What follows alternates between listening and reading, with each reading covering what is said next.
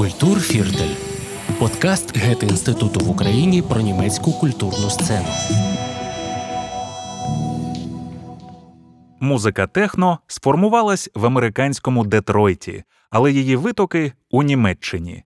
Саме синтетичний поп-саунд гурту Kraftwerk ліг в основу машинних треків, які вже потім діджеї принесли на танцполи.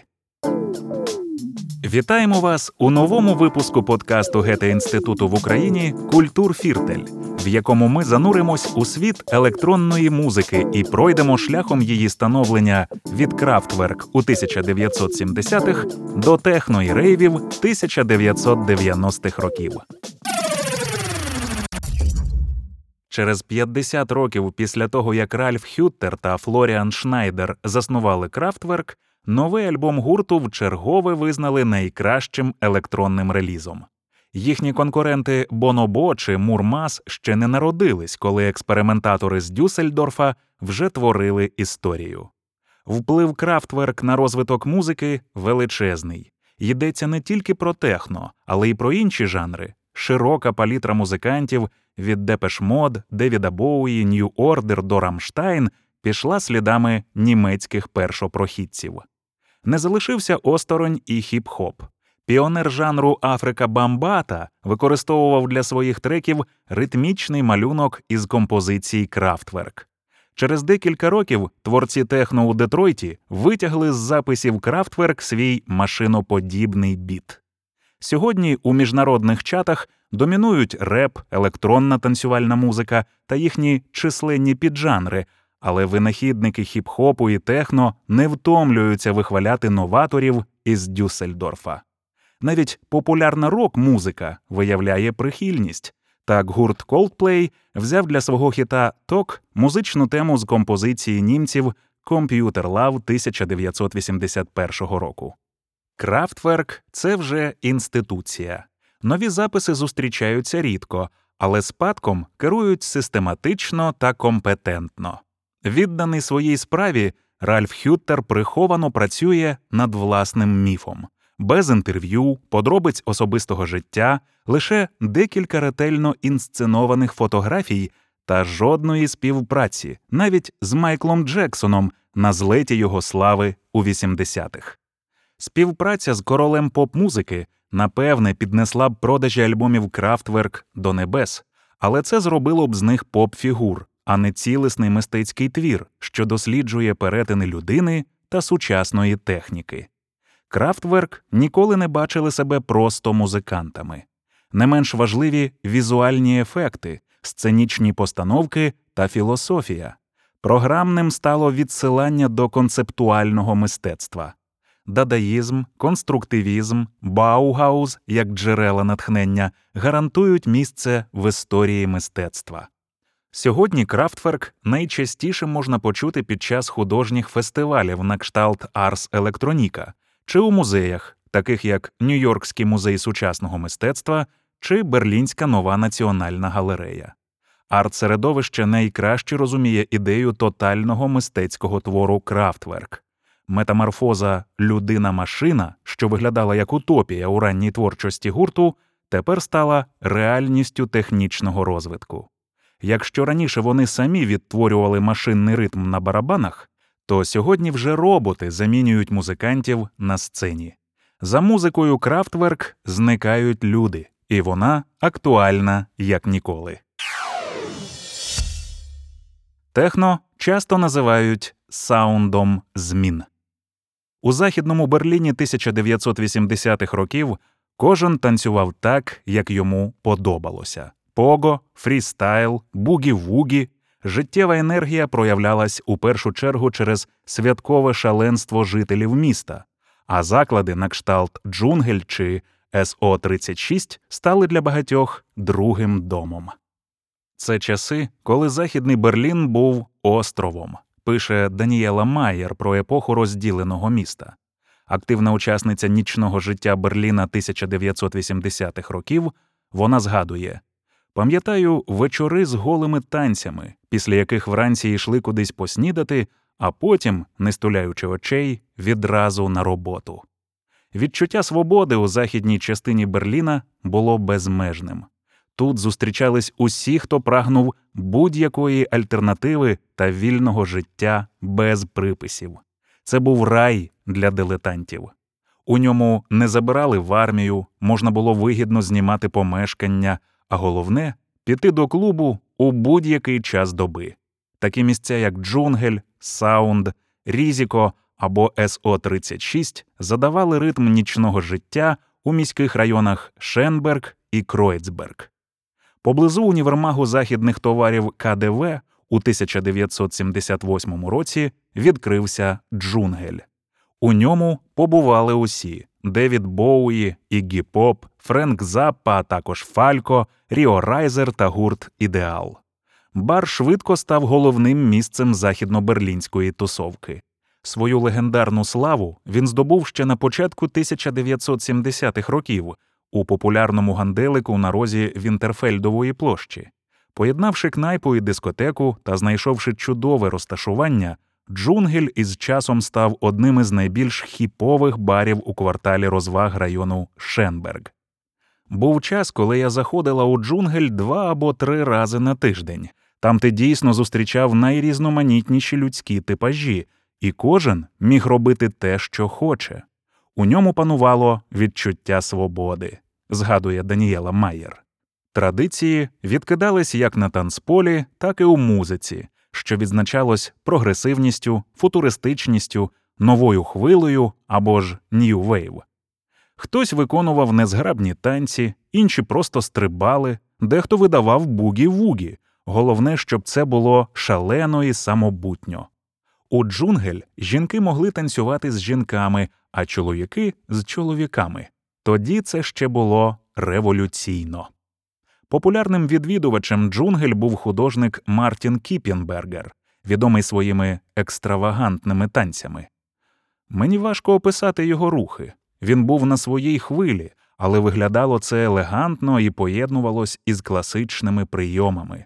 Згадує Гізела Кепітейн, яка разом із художником заснувала студію Кіпінбергер, що виставляла молодих митців.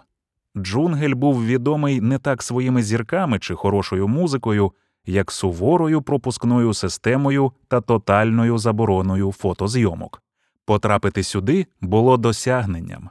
Кіпінбергер хотів змінити світ мистецтва, прагнув створити території художніх експериментів.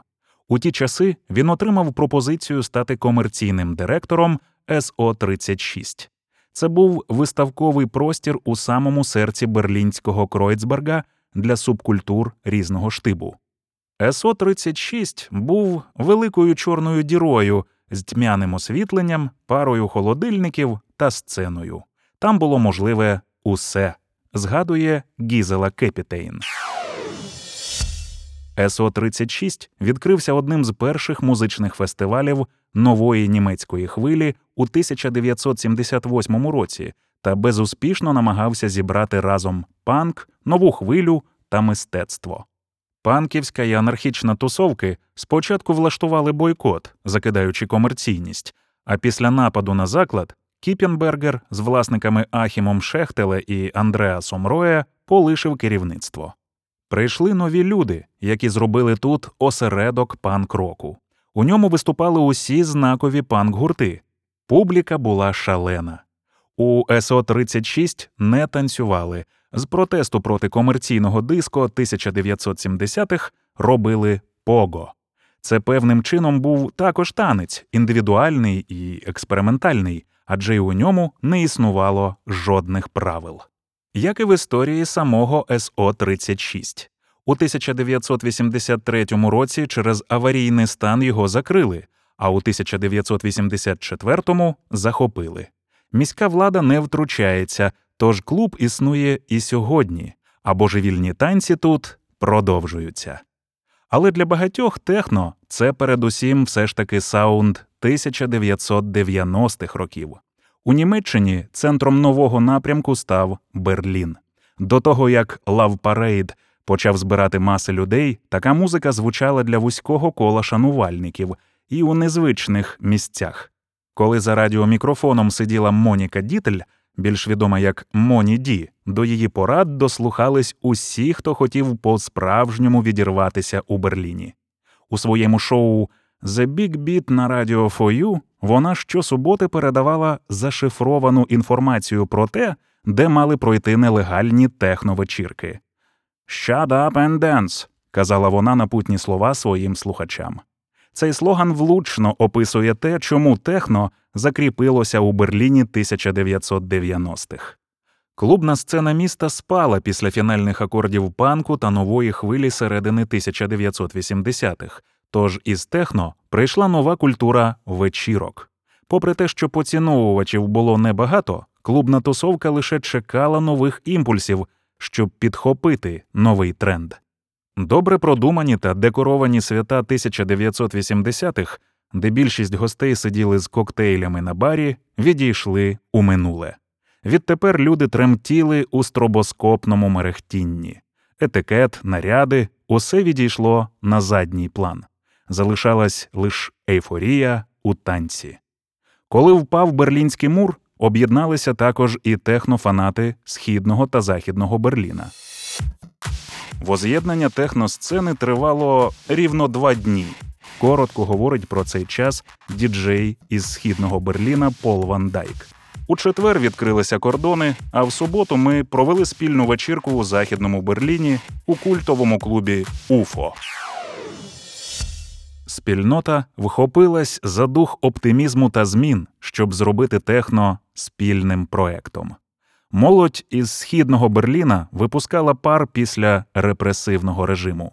Влаштовувались гучні спільні вечірки у найзапекліших, найзахаращеніших, найтемніших місцях. Щоб зайти до клубу Уфо на Кьопінькерштрасе, треба було спуститися драбиною через вузький отвір у підлозі приватної квартири. Внизу на рейверів чекав низький підвал, де було місце лише для 40 осіб. Такі підвали чи бункери придавали сцені особливий колорит. Тут збиралися люди, яким анархічна атмосфера була до смаку. Вони безупину святкували усю ніч. Комендантської години не було, поліція переймалась іншим і не звертала уваги на те, що хтось ходить до покинутих бункерів народної армії. Ще одне легендарне місце Трезор, сейфове сховище великого універмагу поблизу Лейпцигської площі. У клубі панувала особлива атмосфера, як згадує діджей клубу. Довгий коридор на шляху до підвалу здавався переходом до іншого світу. Чим глибше, тим тепліше і вологіше, а музика гучніша і інтенсивніша, бас розхитує старі стіни, а зі стелі капає конденсат.